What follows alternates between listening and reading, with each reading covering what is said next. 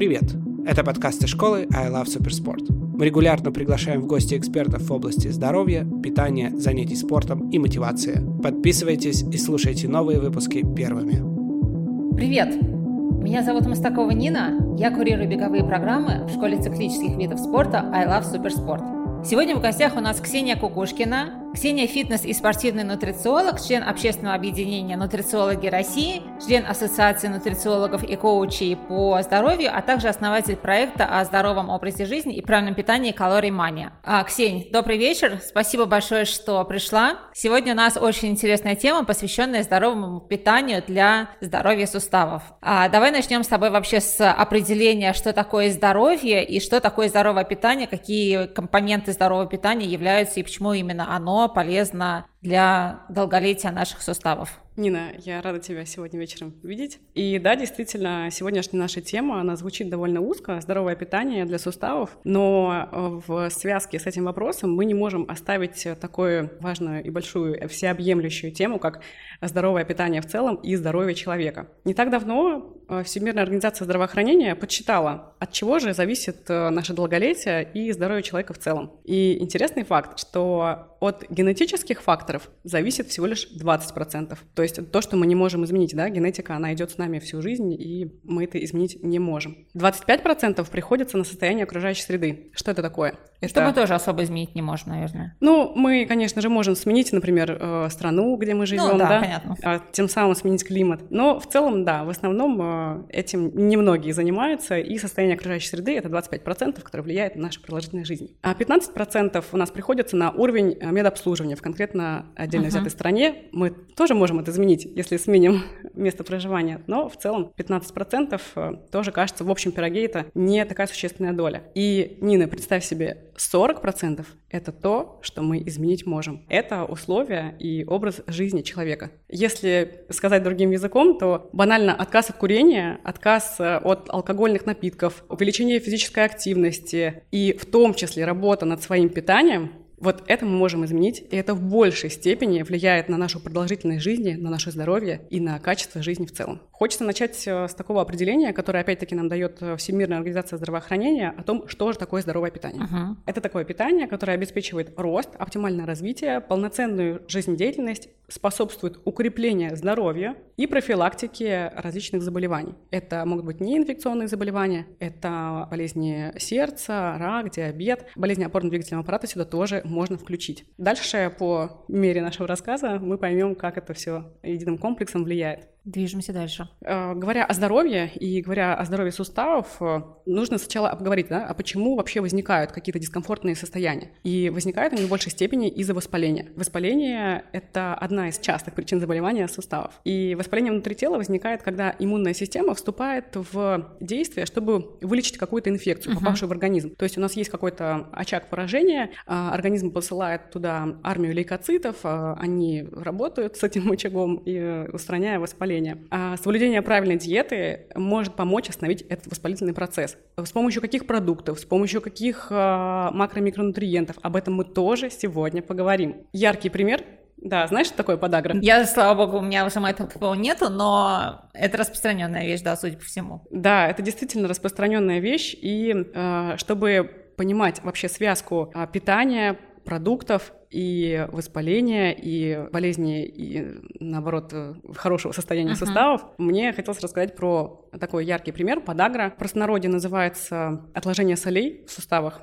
Что это такое? Это когда уровень мочевой кислоты в крови повышается, и кристаллы этой мочевой кислоты откладываются в суставе. Почему так происходит? Так может происходить вследствие того, что у человека диета богата мясными продуктами, я имею в виду красное мясо, и у него присутствует большое количество алкоголя. То есть эти два продукта, они способствуют увеличению количества пуринов. В общем, организм не может их переработать, и выделяется большее количество мочевой кислоты, она не может вывести должным образом, и эти кристаллики откладываются в суставах, тем самым вызывая воспаление и вызывая вот эти вот дискомфортные ощущения, если мы говорим... Ксюш, а ты сказала про повышенное потребление мяса и алкоголя. Mm-hmm. С алкоголем все понятно. А по мясу повышенное окей, а не повышенное. То есть норма. Сколько норма потребления мяса, чтобы не было вот таких заболеваний типа подагры?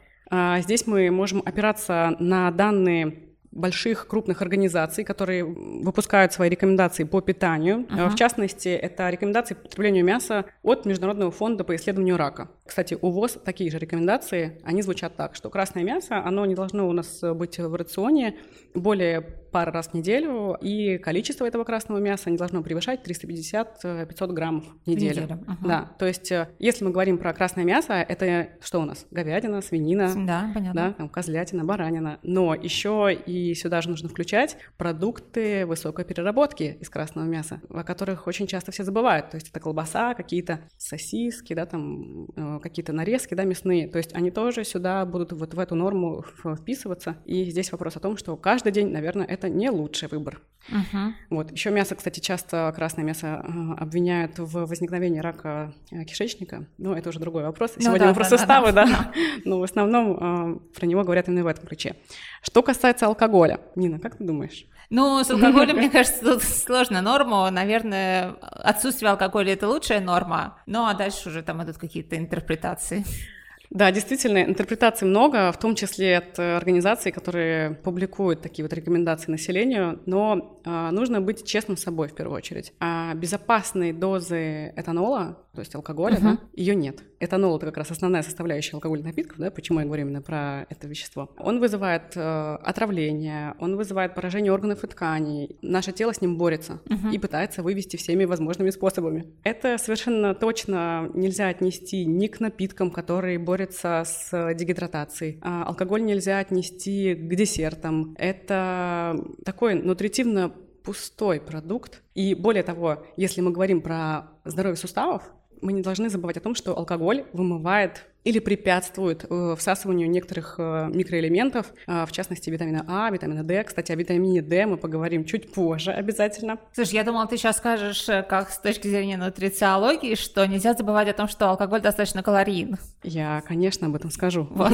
Да. Для сравнения, один грамм этанола – это семь килокалорий. Он содержит семь килокалорий. один грамм углеводов или белка содержит четыре килокалории. один грамм жира содержит девять килокалорий. Ого! То есть, да, разница такая существенная. То есть при этом, опять-таки, нутритивная плотность, она совершенно пуста. То есть вы получаете с употреблением алкоголя пустые калории, uh-huh. ведь он не несет ничего полезного. Uh-huh. Всегда об этом нужно понимать, отдавать себе отчет при потреблении напитков. А, в Дасе мне нравится очень интересное и красивое оправдание о том, что а как же там бокальчик каждый день, бокальчик ну, да, вина. Да, да, да, да. Там про средиземноморскую диету будем дальше говорить, знаешь, как там, ну не знаю, стереотип, по крайней мере, такой есть, как там в Европе каждый вечер бокальчик вина с рыбкой, с мясом.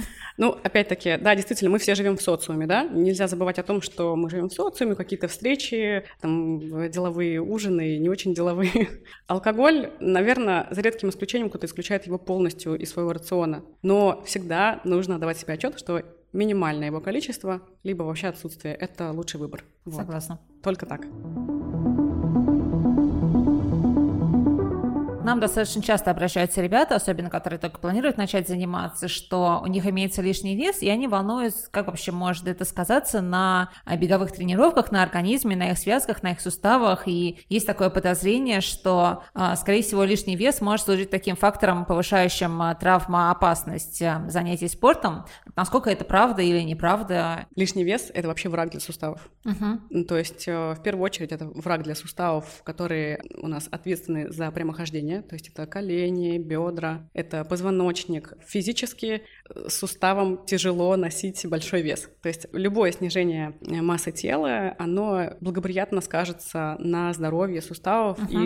и на улучшение состояний дискомфортных, если они уже имеются, или на профилактике вот этих вот болезненных состояний и недугов суставов. Но с лишним весом не все так просто. Здесь еще помимо такого физического вреда, который понятно, да, потому что нам тяжело носить ну этот да, вес. Да, да. Есть еще такой нюанс, что многие думают, что жировая ткань, якобы она инертна, и что это просто какой-то визуальный эффект, что нам не всегда, да, не всегда нравится в своем теле. Но жировая ткань, помимо вот этих вот эстетических эффектов и физической нагрузки на суставы, жировая ткань, она еще и эндокринный орган. То uh-huh. есть у людей, у которых действительно большое количество лишнего веса, которые страдают ожирением, порой жировая ткань – это самый большой орган в теле. То есть это это не просто запас энергии, который лежит где-то там, где-то на животике, а это действительно эндокринный орган, который вырабатывает гормон, называется лептин. Этот гормон отвечает за воспаление, также этот гормон отвечает за чувство сытости, то есть чем больше жировой ткани, тем выше вот это вот воспаление, тем выше риски, риски того, что у вас да, высокий аппетит. Здесь не нужно думать о том, что это только эстетика, это в uh-huh. первую очередь здоровье, и если есть мысли снизить вес, если он действительно имеется, то абсолютно четкие есть к этому хорошие предпосылки, да, к тому, что uh-huh. вы просто оздоровите свой организм в целом. А, Ксюш, мы пока mm. далеко не ушли mm-hmm. от темы алкоголя, тут у нас первый вопрос. А, психотерапевт сказала, что в пиве много витаминов группы В. А еще футбольные клубы разрешают своим спортсменам пиво для расслабления. Что делать? А, на самом деле про алкоголь для спортсменов это больше миф. Может быть, пиво безалкогольное? В это я поверю больше. Еще почему пиво могут употреблять спортсмены лучше безалкогольное, опять-таки? Потому что там есть углеводы, которые после физической нагрузки хорошо восполнят uh-huh, uh-huh. запасы гликогена. Но это не лучший выбор в любом случае. И какой там первый вопрос был? Что-то? Что много витамина В. Много витамина В. Мы дальше рассмотрим вообще, из чего должен состоять рацион. То есть, если вы предпочитаете какие-то рафинированные продукты, небогатые, нутритивно неплотные, с низким содержанием витаминов, и запиваете это пивом, думаете, что оно супер полезно, ну, наверное, не наверное, вы ошибаетесь. Витамин В можно получить другими продуктами, более полезными для организма, скорее всего. Ну, возвращаемся к килокалории. Да, мы, мы возвращаемся к теме, на самом деле, сохранения веса или потери жировой ткани. Если вы ставите перед собой цель снизить массу тела, либо сохранить ее, да, у всех разные, либо кто-то может нарастить, uh-huh. то нужно держать в голове такое правило, которое называется энергетический баланс. То есть, если вы потребляете энергии из килокалорий, да, из пищи ровно столько, сколько тратите, то вес сохраняется. Если есть перекос какой-то из сторон, то вес набирается или, наоборот, теряется. Uh-huh. Правило энергетического баланса, его нельзя отрицать, энергия не берется из ниоткуда и не девается в никуда. На самом деле про эту тему можем делать отдельный вообще вебинар, да, про тему да, похудения, да, да. там э, целое э, поле для обсуждений. Мы буквально вкратце пройдемся, из чего вообще состоит, если вы решили вдруг э, скорректировать свою массу тела, то на что нужно обратить внимание и какие э, главные пунктики для того, чтобы рассчитать эту самую норму килокалорий и в дальнейшем скорректировать рацион. Первое, что мы считаем, это базовый обмен веществ. Он занимает у нас семьдесят процентов от всех затраченных килокалорий, считается он по разным формулам, ну вот самая распространенная, я решила ее привести в пример, это формула американского физиолога Мафлина Сан-Жиора. Для женщин и для мужчин формулы разные. А сначала мы считаем базовый обмен и дальше умножаем все это полученное значение на коэффициент активности. Соответственно, если у вас сидячая работа, коэффициент активности ниже. Чем больше у вас физической нагрузки, чем больше вы тратите, соответственно, тем больше коэффициент физической активности, тем больше килокалорий вы можете потреблять. Да, некоторые... Это хорошая новость.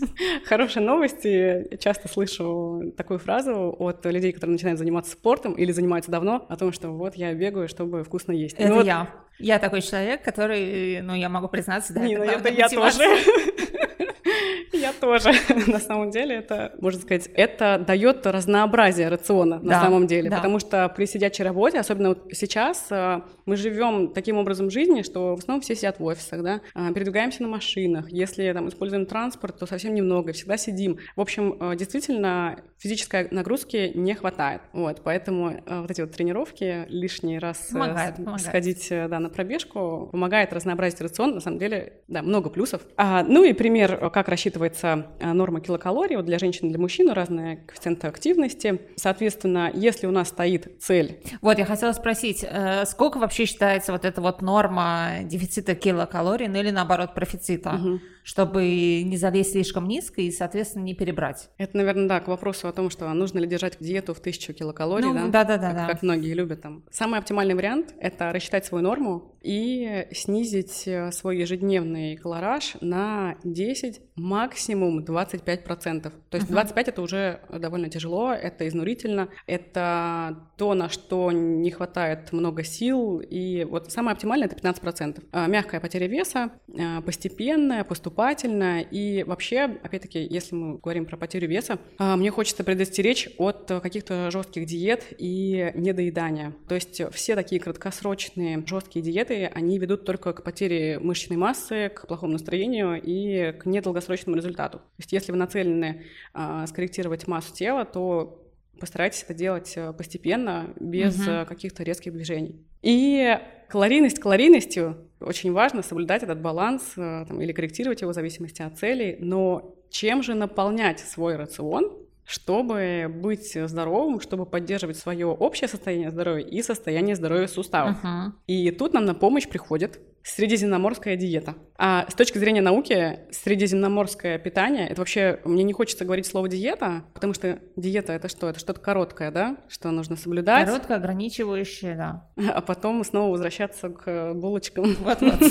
Действительно, диетой это назвать сложно. Средиземноморский тип питания – это то, что можно поддерживать на протяжении всех дней, всех приемов пищи. Почему я заговорила именно об этом типе питания? А потому что его рекомендует большинство организаций, которые занимаются общественным здравоохранением. И если мы говорим про питание для суставов, то существует исследование, которое изучало группы людей, которые уже имеют некоторые нарушения в работе суставов, то есть это болезни, в частности, это был артроз. Одна группа испытуемых придерживалась своего рациона питания привычного, другую попросили есть по типу средиземноморской диеты. И в ходе испытания выяснилось, что в крови снизились маркеры воспаления, в частности, с маркером воспаления интерлейкин один, это такой белок провоспалительный, который воздействует на хондроциты, хондроциты у нас клеточки хряща. В общем, этот белок вызывает разрушение коллагена и разрушение самой белковой структуры хряща. Uh-huh, uh-huh. Вот. Так вот, этот белок, он снижался после того, как люди начинали есть нормальную еду, хочется сказать. Ели, ну, действительно, нормальную, нормальное здоровое ну, да, питание. Да. А, Ксюш, пока не перешли, mm. можно я тебя перебью? Тут у нас еще один вопрос по термину «красное мясо». Спрашивают нас, что понимается под красным мясом? Какая-то часть туши животного или мясо некоторых видов животных? Красное мясо – это полностью все животное, то есть не какая-то отдельная его часть. Если мы говорим про птицу, то здесь уже есть подразделение. Да, да, да, да. Да, есть, есть белое мясо. Белое есть белое мясо, полезно. Да, у птицы. Uh-huh. Ну, то есть, например, у свинины нету белого мяса. Uh-huh. Если мы говорим про свинину, говядину, козлятину, баранину, э, это все красное мясо. Если мы говорим про птицу, то отдельные его части, э, например, курицы, ножки, это относится к красному мясу. А белая грудка, грудка это, уже, э, да, это уже белое мясо. Супер, спасибо. Возвращаемся к средиземноморскому типу да, питания. Питание номер один для здоровья. Да. Мы должны, мне кажется, заинтриговать. Уже интересно, что, что это, что это и как это. Будем э, двигаться постепенно по каждой группе продуктов. И первое, о чем мне хочется о. рассказать, да, первый принцип средиземноморского типа питания – это использование цельнозерновых продуктов. Нина, как ты думаешь, что такое цельнозерновые продукты? Ну, сделаны из цельного зерна. Я, кстати, недавно зашла буквально на этой неделе в какой-то магазин и обратила внимание, что сейчас практически все макароны из твердых сортов пшеницы. Ну, то есть найти там какой-то... Я не знаю даже, сейчас вообще они есть или нет. Да, ты права, действительно. В основном сейчас у нас на полках магазинов, по крайней мере, на самых видных полках, на самых ярких и вот на основных, которые бросаются в глаза, там лежат э, паста и макароны из твердых сортов. Обычные такие, не из твердых, они лежат пониже и, как правило, стоят совсем дешево. Поэтому чаще всего макароны у нас действительно uh-huh. сейчас в приоритете и на полках легче найти из твердых сортов пшеницы, нежели какие-то другие. Что касается, в общем, этой группы продуктов, то сюда мы относим крупы, да, здесь мы говорим про какие крупы, это полба, ячмень, гречка, всем известная, да, любимая в России. Но живые крупы, не хлопья, а именно крупы-крупы. Обязательно, да, то есть если мы берем какую-нибудь овсянку, которая заваривается за три минуты, нет, это не по принципу средиземноморского типа питания, то есть выбираем крупы из цельного зерна, лучше немного потратиться, если вы боитесь за время, да, если вы переживаете, что не успеваете варить эти самые крупы, то лучше потратиться на мультиварку, нежели покупать хлопья, которые, да, действительно быстро варятся, удобны, но их наполнение, их витаминно-минеральный состав и содержание клетчатки в них значительно ниже, чем в цельной крупе. Uh-huh.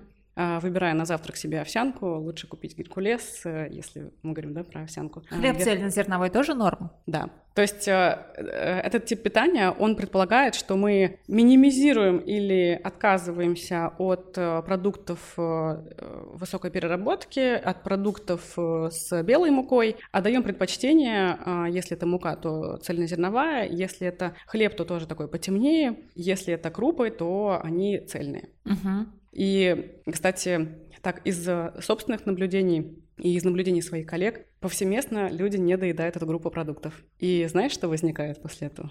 Что? Начинается злоупотребление сладким. А, ну это, это отдельная тема, и у меня тут к тебе очень много вопросов по сладкому. Я ну, попозже мы задам, к сладкому, сейчас дойдем, да. К сладкому перейдем обязательно, да. У нас на десерт, как, как да, да, сладкое да, да, на да, десерт, да. Да, в самом конце, поэтому. Ну, двигаясь дальше, про то, какие вообще еще принципы питания по средиземноморскому э, рациону должны быть, э, здесь нельзя не сказать про жиры. Угу. Что такое вообще, э, сначала про классификацию, да, что такое жиры, у нас в основном такое довольно общее представление. представление, мне бы хотелось его немножечко разложить по полочкам. Жиры можно условно разделить на три части. Это трансжиры, такое страшное название, да? Угу. Сейчас... Есть немножко. Насыщенные жиры и ненасыщенные жиры. Что касается трансжиров, кондитерские изделия, маргарин, какие-то пончики. В общем, это все продукты высокой переработки, да, то, что... сделано руками человека, нецельные продукты. И трансжир вообще на производстве его использовать очень удобно. У него очень удобная консистенция. Это такой твердый жир. Это чаще всего растительный жир, который с измененной молекулярной структурой. Он становится твердым. Его классно использовать в каких-то печеньях, в каких-то тортиках, пироженках. В общем, с ним здорово работать. Но если мы говорим про опасность трансжиров, то в первую очередь задумаемся о том, а какая норма потребления uh-huh. для них в рационе нормальная. И здесь опять-таки возвращаемся к рекомендациям от ВОЗ, которая говорит о том, что процент э, потребления трансжиров в рационе не должно превышать одного процента. Ну, то есть практически их не должно быть. Исключить их совершенно. А что касается норм Российской Федерации, то сейчас, с две тысячи восемнадцатого года, слава богу, эти нормы тоже были снижены, раньше были значительно выше, и два процента от содержания продукта максимальная норма содержания трансжиров. Ну, то есть они, если почитать этикетки продуктов, в круассане они... сколько содержится? А в зависимости от того, какой круассан. То есть в разных... Я действительно тоже обращала внимание на этикетки круассанов. И тут нужно читать, что если в составе есть такие слова, как растительный гидрогенизированный жир, uh-huh. там не будет написано трансжиры, такие красными буквами, там будут завуалированные названия. Их на самом деле очень много, и здесь просто нужно обращать внимание и сверяться с этикеткой, дальше уже выбрать себе какие-то удобные, приятные продукты uh-huh. и выбирать их уже на полках магазинов, зная, что там нет ничего такого в составе. Кстати, о круассанах. По средиземноморскому типу питания изделия из белой муки должны быть снижены в рационе. Их количество Понятно. Должно быть минимально. Это не открытие. С трансжирами вроде бы более-менее разобрались, их не стоит есть, стоит вообще исключить. А что касается насыщенных жиров, в основном насыщенные жиры – это представители животного жира, но вот, например, пальмовое масло или кокосовое масло – это тоже насыщенный жир. Кстати, кокосовое масло, оно подходит для жарки, у него высокая температура плавления. Угу. Вот, это лучше, чем использовать, например, какое-нибудь там нерафинированное оливковое масло, то есть это будет безопасней. Но, опять-таки, если мы говорим про жарку, то это не лучший выбор. Выбор лучше использовать сковородки с хорошим антипригарным покрытием, если вы любите жареное, пароварку, если мы говорим про овощи, фрукты, лучше их вообще сырыми, Понятно, так больше да. витаминов сохраняется. Ну, это такие уже отступления, да?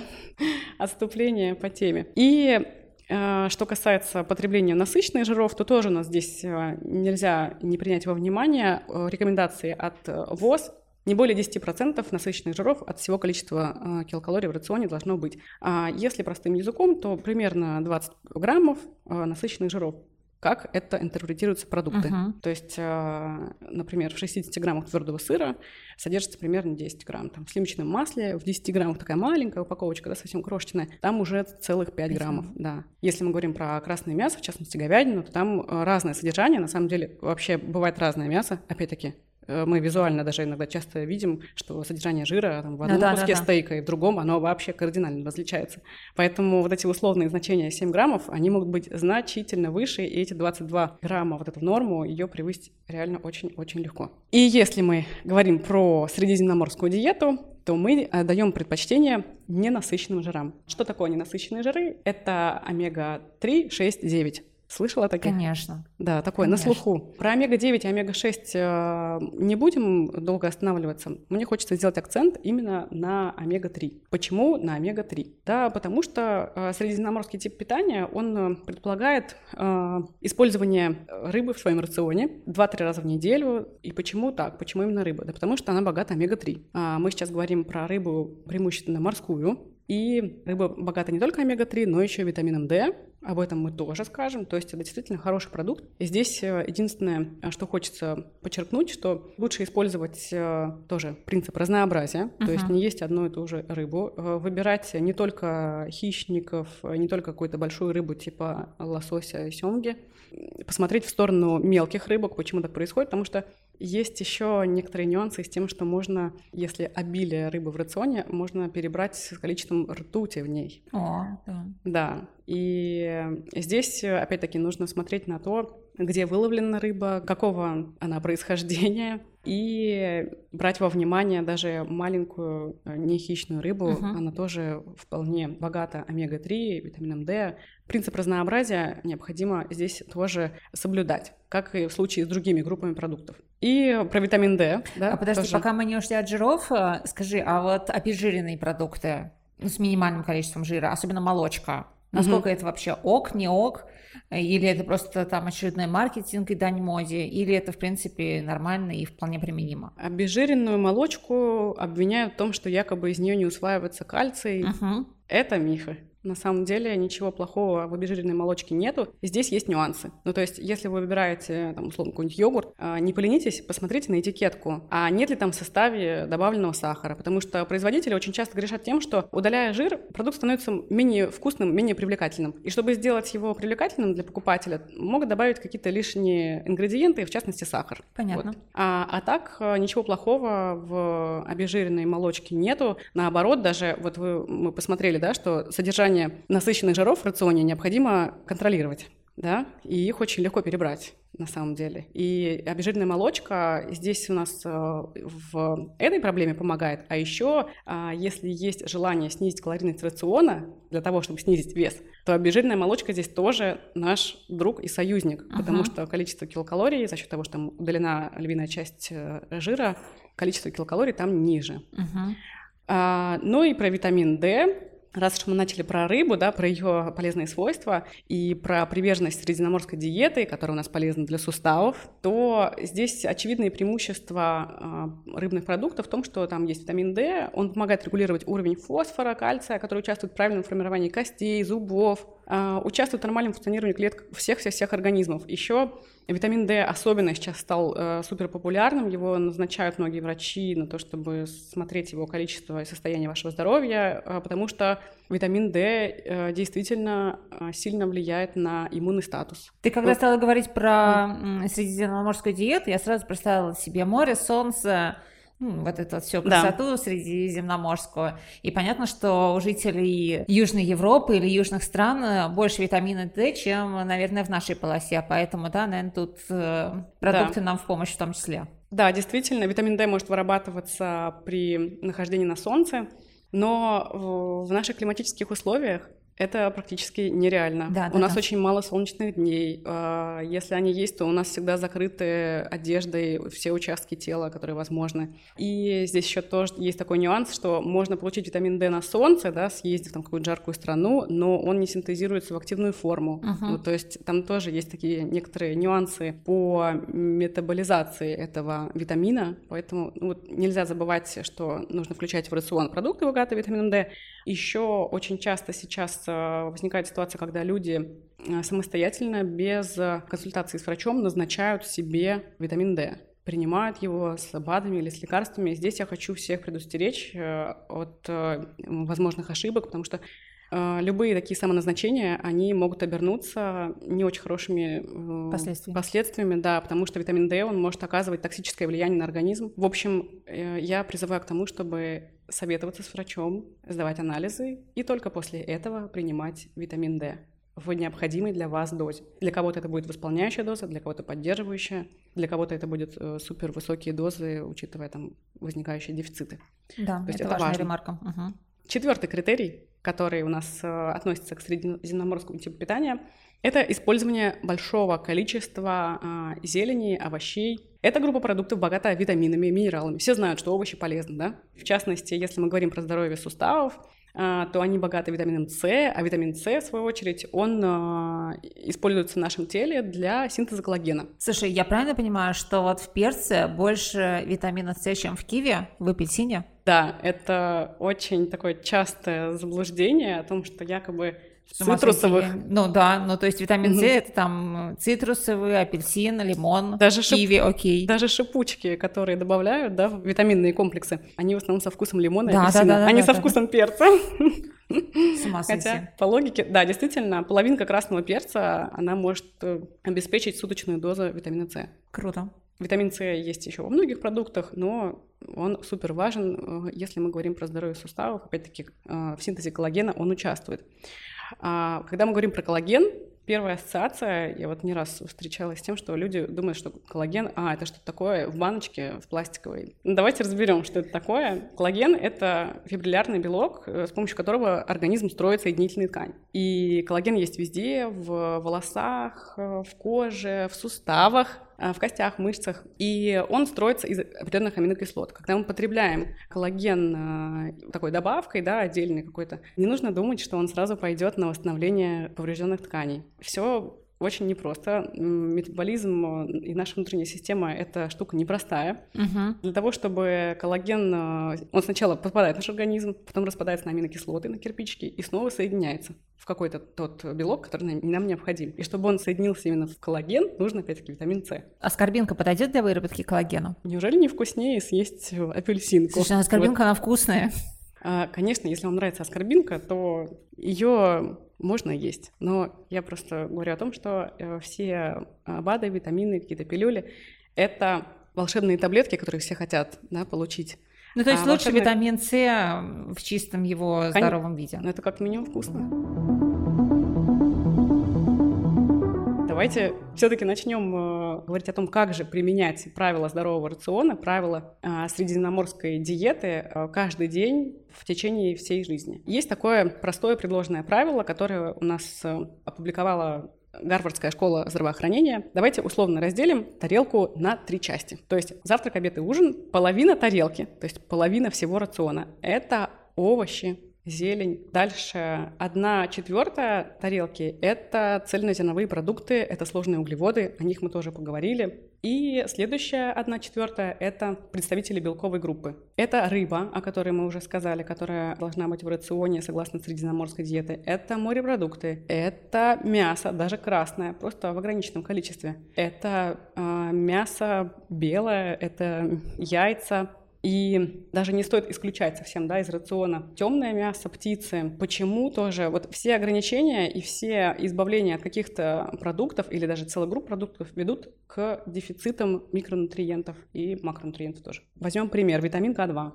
Вот если мы решили исключить из своего рациона продукты, богатые витамином ка два, это какие-то, насколько я помню, печень птиц, вот желток яичный, то есть мы сразу лишаемся такого микронутриента, как витамин ка два, а он, в свою очередь, это такой витамин жирорастворимый, который необходим для синтеза белков. И он играет важную роль в обмене веществ, в укреплении костей, соединительной ткани, в работе почек, участвует в усвоении кальция и обеспечивает вот это взаимодействие кальция и витамина D, и вот его как бы транспортировку именно в кости, да, а не в отложение в суставах. Uh-huh. Когда вы избавляетесь от каких-то продуктов, подумайте о том, что а не навредит ли это моему состоянию здоровья. Гораздо проще, если вы хотите ограничивать свой рацион в пользу нормализации и снижения веса, гораздо проще просто снизить калорийность, но оставаться вот в этих вот рамках здоровой тарелки, то есть все группы продуктов присутствуют. Опять-таки, если мы посмотрим, да, на эту тарелку еще раз, половина – это овощи и фрукты. Да, да, да. То есть эта группа продуктов, она в принципе не имеет высокой калорийности. Получается, что вот этот тип питания, правила здоровой тарелки или там средиземноморская диета, учитывая, что большую часть рациона занимают у нас овощи, зелень, по калориям перебрать тоже очень сложно. И чувство сытости за счет того, что у нас есть все группы продуктов, попробуйте, просто проэкспериментируйте даже, может быть, следующий прием пищи,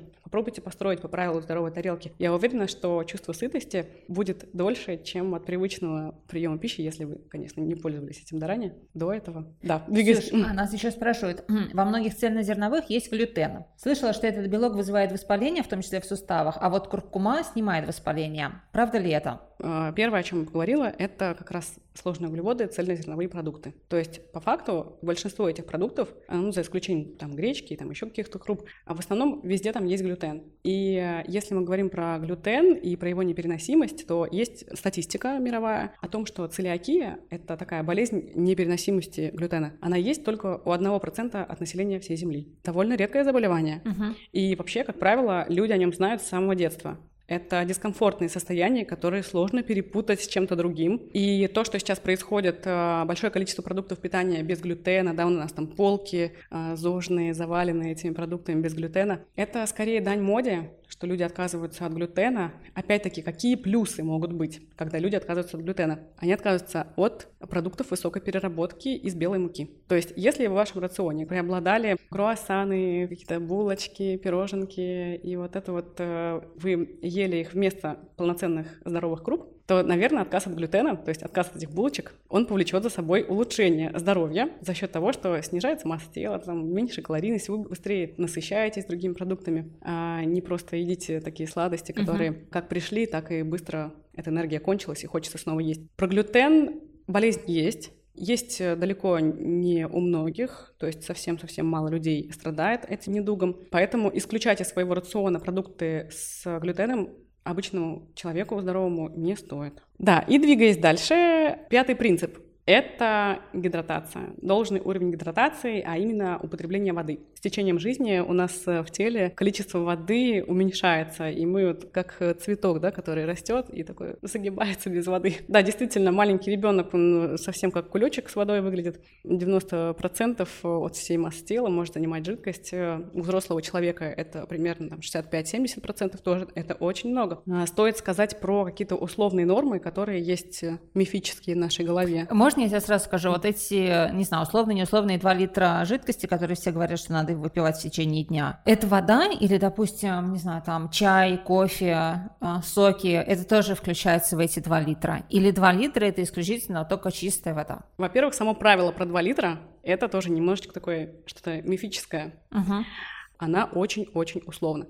Почему? Приведем пример. Если это человек, спортсмен, марафонец, который бежит дистанцию в жаркой погоде, теряет невероятное количество жидкости, там, литр, может быть, больше в течение часа, никакие два литра, ему, ну, ему эта норма uh-huh. просто будет очень маленькая. Все зависит от климатических условий, зависит от вашей физической нагрузки. Но когда мы говорим о гидратации и о жидкости, мне бы хотелось сказать, что мы имеем в виду только воду, но я так не могу сказать, потому что вообще вот это правило условное, которое у всех на слуху про два литра, оно, конечно, включает в себе жидкости и из пищи, и из каких-то других напитков, uh-huh. но всегда нужно понимать, что первое, что нам необходимо, это вода.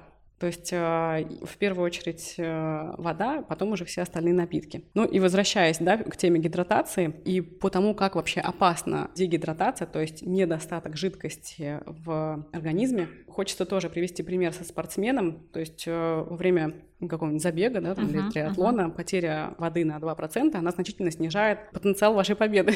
То есть снижается скорость, снижается темп бега. Также хочется подчеркнуть важность восполнения гидратации и предостеречь вас о том, что, казалось бы, десять процентов вроде бы немного, но потеря воды на десять процентов от всей массы тела, она может за собой повлечь гибель человека, Ого. казалось бы. Слушай, а кофе действительно обезвоживает организм или это тоже... Про кофе это тоже миф. По-моему, Австралийский институт спорта, по-моему, я у них читала, что у них в рекомендациях по гидратации кофе включен в список, собственно, напитков, которые uh-huh. рекомендуются к восполнению воды. Как говорят, что мочегонный эффект у кофе. На самом деле, такой же мочегонный эффект имеет вода, если простыми uh-huh. словами. И возвращаясь к теме того, как же следить за своим уровнем гидратации и как найти у себя признаки дегидратации, то есть недостаток воды, недостаток жидкости, который вы употребляете. Есть такие яркие маркеры у условно здоровых людей. Мы сейчас тоже не берем какие-то заболевания, да, потому что бывают разные состояния организма. Но самые яркие проявления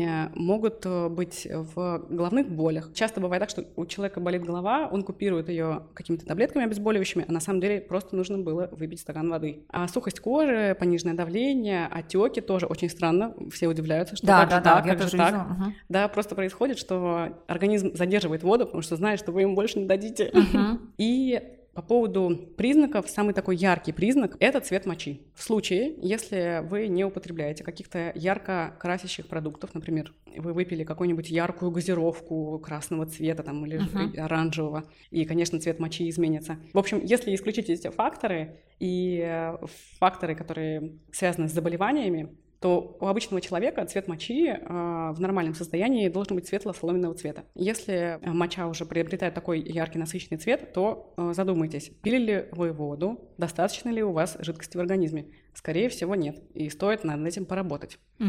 Тренеры, как... кстати, говорят, когда на соревновании почувствовал жажду, то это значит уже поздно, уже пошел вот этот вот процесс обезвоживания организма, и нужно не доводить до этого, до этого момента и пить раньше. В словах тренера есть э, здравое зерно, да, действительно. Пару-тройку, наверное, лет назад была скандальная история в США.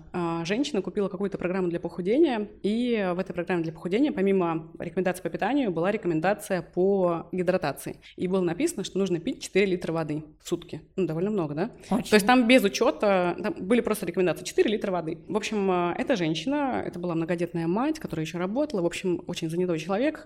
Случилось так, что она в один из дней забыла, что нужно пить воду, и пришла вечером, поставила перед собой четыре литра, выпила всю эту воду сразу, влила в себя такой вот пыткой. Я и даже не представляю, если честно. Впала в кому, у нее случился отек мозга, она впала в кому, и ее не стало. Жуть.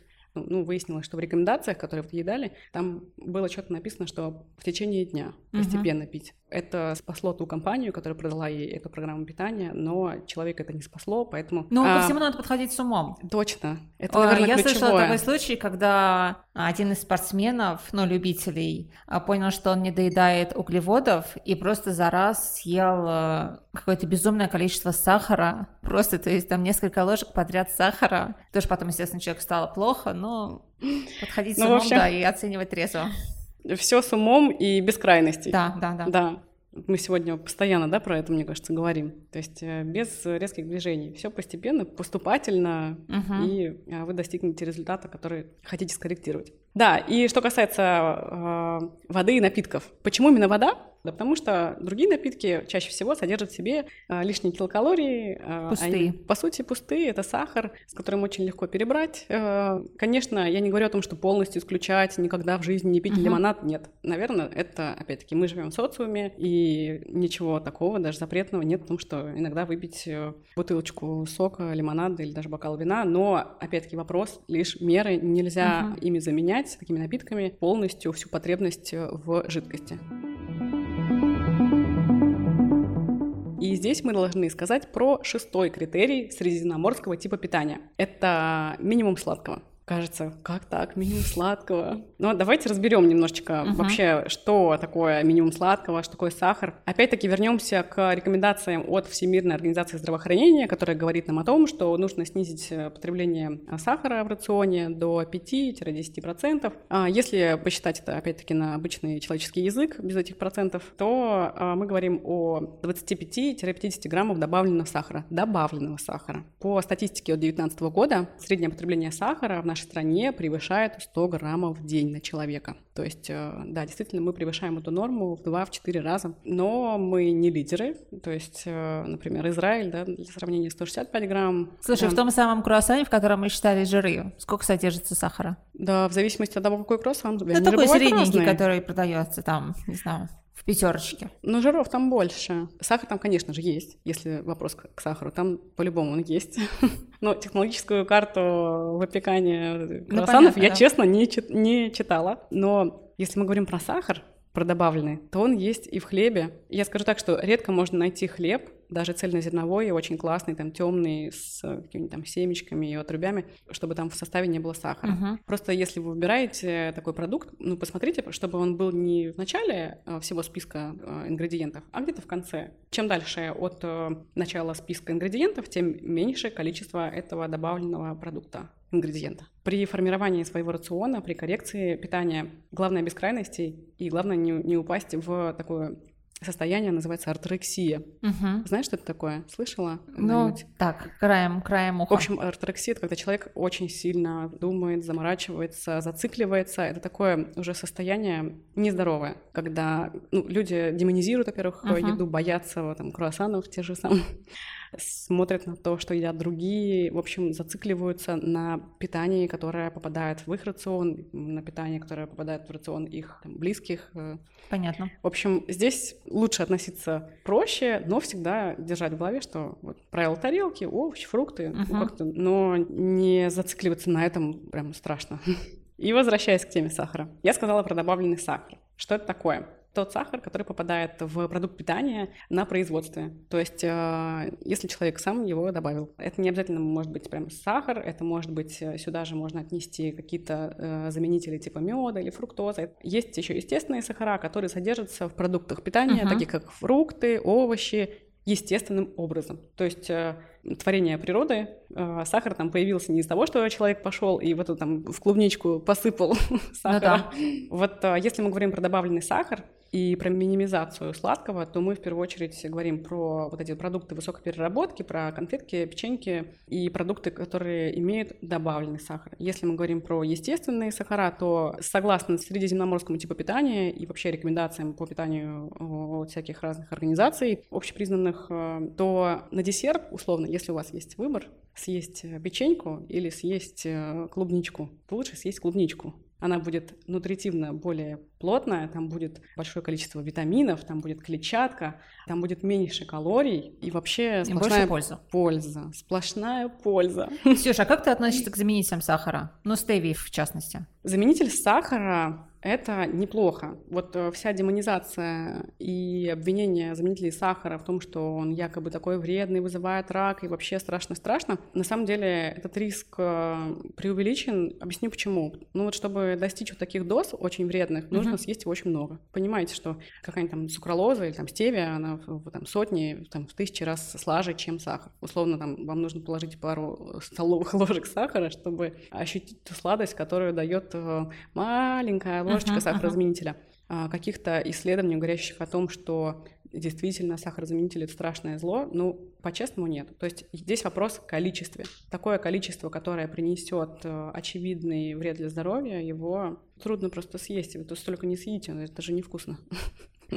Ладно, главный вопрос. Да. Главный вопрос – как отучиться от тяги к сладкому. А об этом мы поговорили, на самом деле, когда мы беседовали про первый принцип средиземноморского типа питания. Очень часто бывает так, что люди не доедают сложные углеводы, не доедают цельнозерновые, и поэтому очень хочется восполнить эту энергию и тянет на сладкое. Абсолютно точно. На сладкое либо вообще не тянет, либо тянет гораздо меньше, если ваш рацион полноценный, вот сделан по правилу здоровой тарелки, у вас в рационе содержатся овощи, фрукты, и это большая часть из всех продуктов, которые вы едите. Если каждый день на вашем столе есть цельнозерновые, белковая группа, и это не просто один раз в день, а хотя бы два раза в день у вас сформировано по правилу здоровой тарелки, а лучше три. Тяга к сладкому, она сама пропадает. Ну, то есть, mm-hmm. если есть в течение дня достаточное количество цельнозерновых углеводов в том числе, то тяга к сладкому овощей, должна... фруктов, белковых овощей. Продуктов. Да, ну просто чаще всего, почему начала именно с цельнозерновых, потому что это вот самая частая ошибка. Люди просто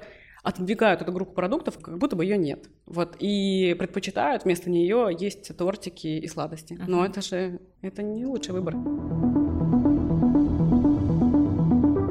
Давай с тобой проговорим, какие же правила средиземноморской диеты мы сегодня обсудили. Давай. Давай, расскажи. Нина, расскажи. Регулярная физическая активность, это мне нравится. Достаточное количество воды мне тоже нравится. Угу.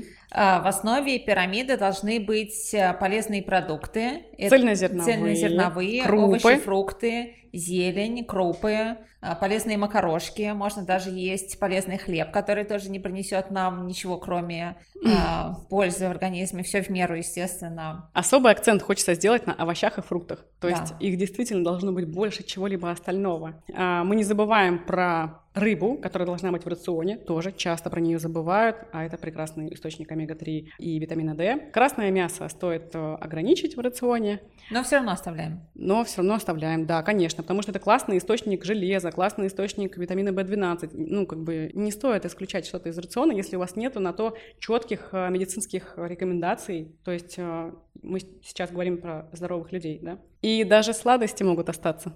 Иногда. А, даже каждый день могут остаться, просто это не плитка шоколада, а двадцать пять грамм.